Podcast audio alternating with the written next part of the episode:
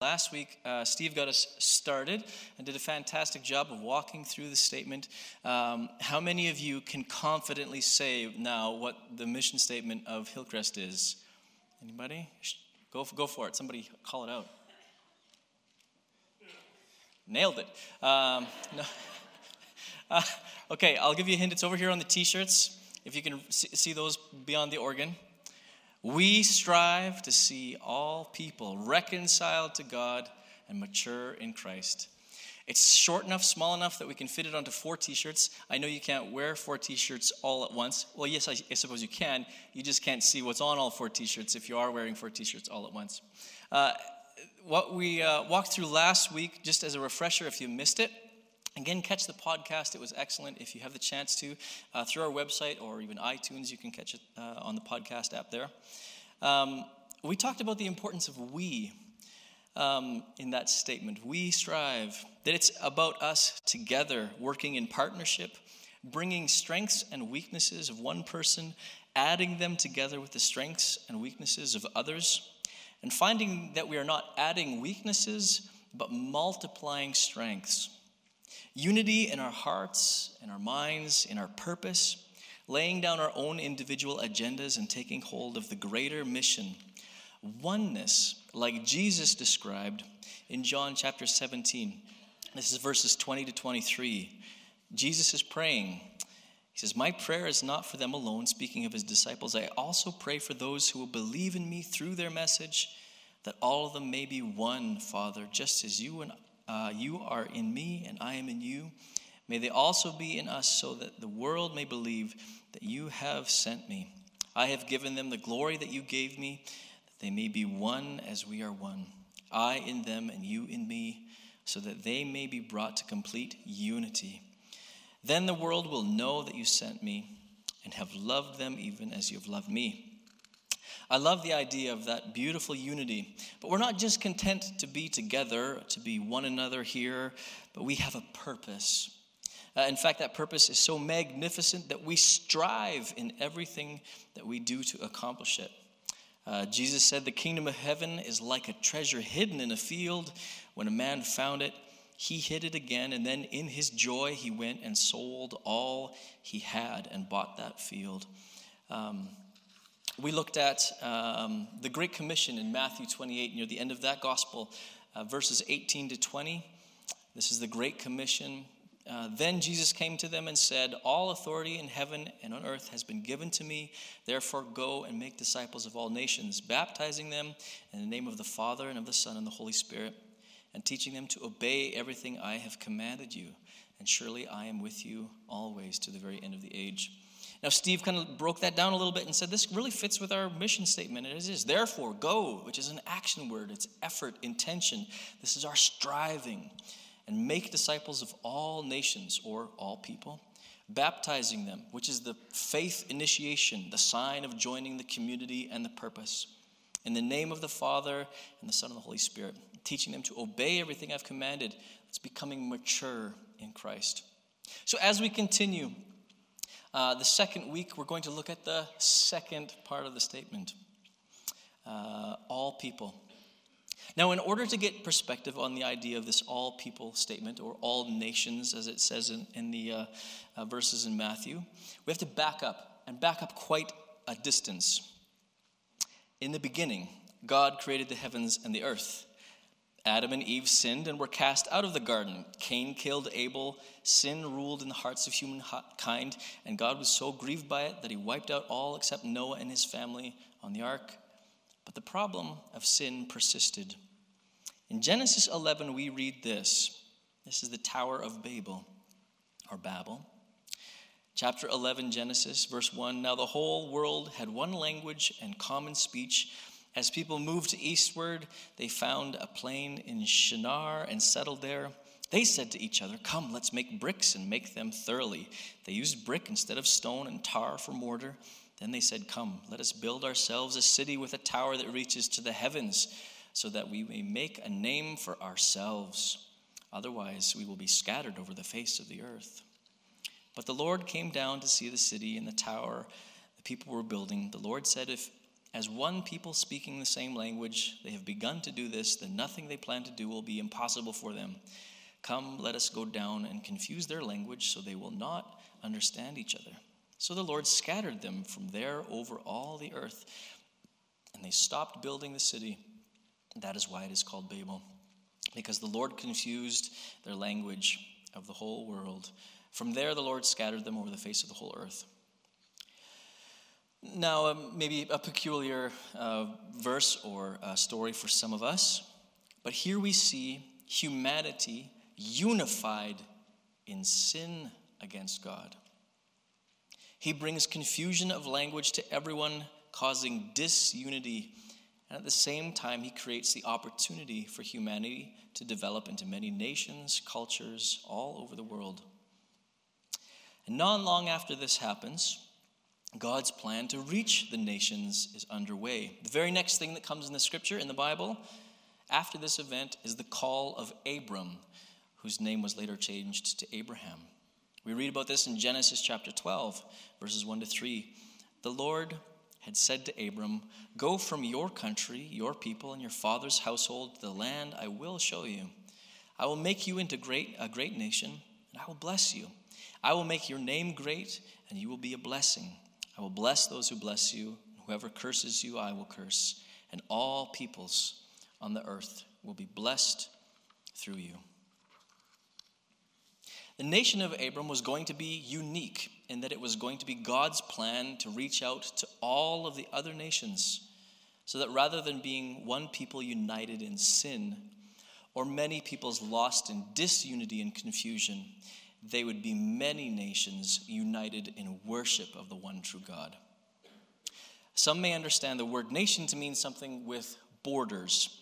We use it to talk about uh, a country but this word really has more to do with it than just that. We might miss the point, actually, if we think of it just as borders. The Greek word is the word that we actually get our word ethnicity from. It means a people group, not just those within a certain border. But, and certainly we would say that we are intent as believers on reaching every ethnicity with the gospel, gospel, but it is perhaps more accurate to say culture or even subculture. Oftentimes, the way we express this is with the word community. Now, the word community used to mean a place, a spot, bunch of houses together or something like that, a group of people with a common location and purpose, the community of Moose Jaw. But now we more often say things like the soccer community, the hockey community, the homeschoolers community, the church community, the archery community, and so on. There's those who like country music, those who like everything but country music. Um, there's those who like classic rock. There's crossfitters. There's hipsters. Or is there, is there still hipsters? Is that still a thing? I, I wasn't sure what the next thing was. Uh, emo, I think we're done with that one. Are we done with that? That's not a thing anymore. Um, there's even bizarre combinations of those subcultures.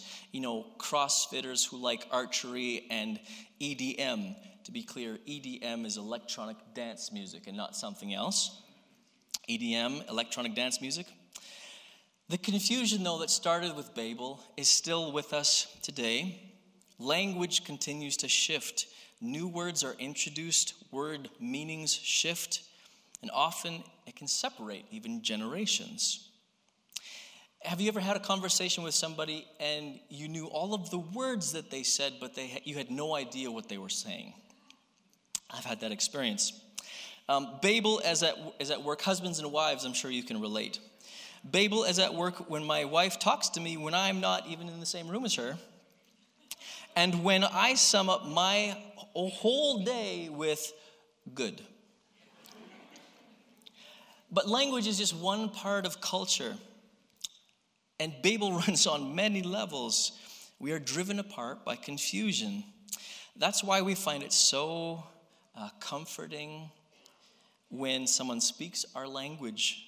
We feel such a deep connection with them. And not even just English, spoken language per se, but when you find someone who's into the things that you're into, they think about the same things as you, when we identify that they get it, we love having those kind of connections. Mom's Time Out is a great example of a ministry to a specific subculture. Young mums who need connection, advice, support, and a morning where someone else looks after their kids. When we say all people, we mean all of humanity, but we also mean every subculture you can identify. Sometimes when we say all people, though, it can be overwhelming. Where do you start? Perhaps you can theorize about how, yes, the Christian, of all of the Christians in the world, we should be reaching out to all of the other people with the gospel. We can have that aspiration, but it does seem out of reach practically. How does that work? You might be asking yourself if I'm to go, like Abraham, to a group of people, to whom shall I go? You might be asking, who is my neighbor? In Luke 10 25 to 37, there's a very familiar story about the Good Samaritan. Can I invite you even just to close your eyes and imagine yourself in the story as I read? On one occasion, an expert in the law stood up to test Jesus. Teacher, he asked, what must I do to inherit eternal life? What is written in the law? He replied. How do you read it? He answered, Love the Lord your God with all your heart and with all your soul, with all your strength, with all your mind, and love your neighbor as yourself. You have answered correctly, Jesus replied. Do this, and you will live. But he wanted to justify himself, so he asked Jesus, And who is my neighbor? In reply, Jesus said, A man was going down from Jerusalem to Jericho when he was attacked by robbers. They stripped him of his clothes, beat him, and went away, leaving him half dead. A priest happened to be going down the same road, and when he saw the man, he passed by on the other side. So too, a Levite, when he came to the place and saw him, passed by on the other side. But a Samaritan, as he traveled, came where the man was, and when he saw him, he took pity on him. He went to him and bandaged his wounds, pouring in oil and wine. Then he put the man on his own donkey, brought him to an inn, and took care of him. The next day he took out two denarii and gave him gave them to the innkeeper. Look after him, he said, and when I return, I will reimburse you for any extra expense you may have. Which of these three do you think was a neighbor to the man who fell into the hands of robbers? The expert in the law replied, The one who had mercy on him. Jesus told him, Go and do likewise. Now, though traveling north from Jerusalem to Jericho, people always say traveling down because it was steep. It was a descent to a lower uh, plane. Uh, very steep, very treacherous. Not only that, it was often the place where bandits and robbers would attack. It was the perfect place to set an ambush. Travelers were exhausted from the terrain, and they pretty much had to stick to the path, the road going through. Bandits could hide easily, and they could overtake you and be off into the nearby desert without much luck of finding them again. This road would have been familiar and renowned for this. Uh, it was even referred to as the ascent of blood, uh, both to do with the rocky terrain and the blood that was commonly spilt there. So, as you put yourself into this parable, Again, that's what we're always supposed to do when Jesus tells a story. We're supposed to figure out what this has to do with us. Where are we in the story? Where is God? What's going on here? So let it play out in your imagine. Imagine the scene the dangerous terrain, the exhaustion, the thought that the bandits are still close by, intent on coming back to finish the job, the sight of this person before you, there at the side of the road, barely hanging on to life. How many of you imagine yourself as the priest? How many of you imagine yourself as the Levite? How many, again, just imagining, imagine yourself as the Good Samaritan who's walking by? That's where I always put myself. How many of you imagine yourself as a tree nearby, just taking it all in? How many of you imagine yourself as the one that's beaten and left for dead. Something that I've missed for years in this is the fact that Jesus is putting the expert of law into the parable as the half dead man. Until recently, I imagined kind of a total stranger who needed help, and there I was trucking along behind the, you know, the two other guys. That's just how I imagined it from when I was a child. And again, I was taught that, again, you want to be a good person, you have to be like the Samaritan. You want to be the third guy, that's the person you're supposed to try to be. But the whole thing, I believe, kind of turns, in, at least in my mind, when you see yourself as the one who is robbed and beaten and left for dead.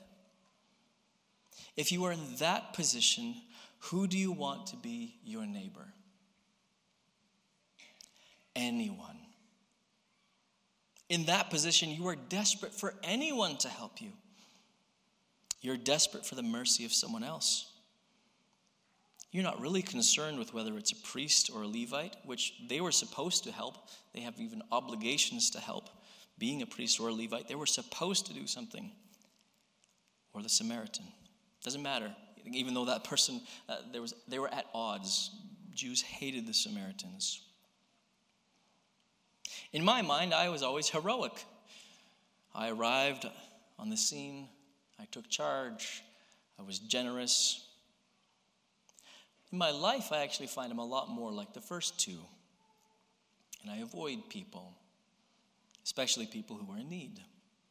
I realize I'm not so heroic.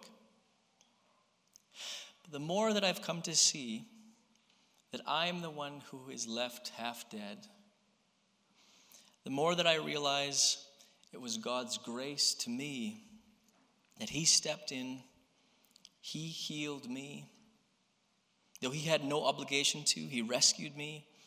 He spared no expense on me. Though I was enemies with him, though in my heart I distrusted him, even hated him, he came to me, he healed me, he poured out his love and riches for me, he made me a son. I believe until we see ourselves as beaten and left for dead, we will never become the Good Samaritan. I believe it starts with and continues with an experience of grace. If you see yourself as the one who was beaten and left for dead, when you start to answer the question, Who is my neighbor? you will find the answer is the same anyone. That's why we have a statement that says, All people. We're not reaching out to all people because of our ego and pride as a good church or as good people. But mission statements are supposed to be lofty, but that's not why. It's because we have known the mercy and grace of God. Have you had that experience? Maybe you're wondering, uh, I've not had that experience. The Bible teaches that we are all sinners in need of a Savior. If you've never put your faith in Jesus as Lord and Savior, do that today. At the end of the service, come and pray with one of our prayer teams. If you can feel Him drawing you in, come and meet Him. Maybe you have had that experience of grace. What now? What's the process? How do you become a good Samaritan? How do we strive to see all people reconciled to God and mature in Christ? Well, this is our mission statement as a church, so hopefully you see this working its way out in every initiative that we have, all of the programs that we run, the events we have in our life groups and families. A few years ago, we did a series called Tangible Kingdom based on a book by that same title. And in that series, we talked about the distance between us and our neighbors. I'm not sure if you remember this, but kind of over here, um, we had a you are here arrow. This is where you are. And then, kind of over here, there was a person we labeled as M1. It meant that in order to reach them with the gospel, this person, um, we would have to um, do something small. Um, we would have to maybe introduce ourselves, be brave enough to walk across the room, something like that. But generally, this person is going to be largely from your same culture, even your subculture group. They're kids also go to the same school as your kids, or you're a part of the same sports team or something, but you have to get out of yourself a little bit. Then we had further along the line an M2, somebody who was, again, maybe further outside of someone you would associate with, but they're still kind of in regular Canadian culture here in Moose Jaw. You can identify certain things that you have in common with them. But the further and the further that you go along this journey with an M3 or an M4 or an M5, you end up with people who are further and further away from what's comfortable to you, their way of thinking, their way of being, where they live, their language, all of those things might be different than yours. And the further that you kind of go along the spectrum, you find that there are people that are greater in greater distances from where you're at. And as we think about all people, and as we think of that experience of grace that we've had, that we would, as someone left for dead, knowing that God came to us and rescued us, we've had that experience of His grace. That as we turn and say, Yes, I want to be like the Samaritan. I want to be the person that I would meet the needs of anyone. I would reach out to anyone with the gospel. We have to think about the distance you have to travel. That's where I'll, I'll uh, remain just for the remainder of this um, message.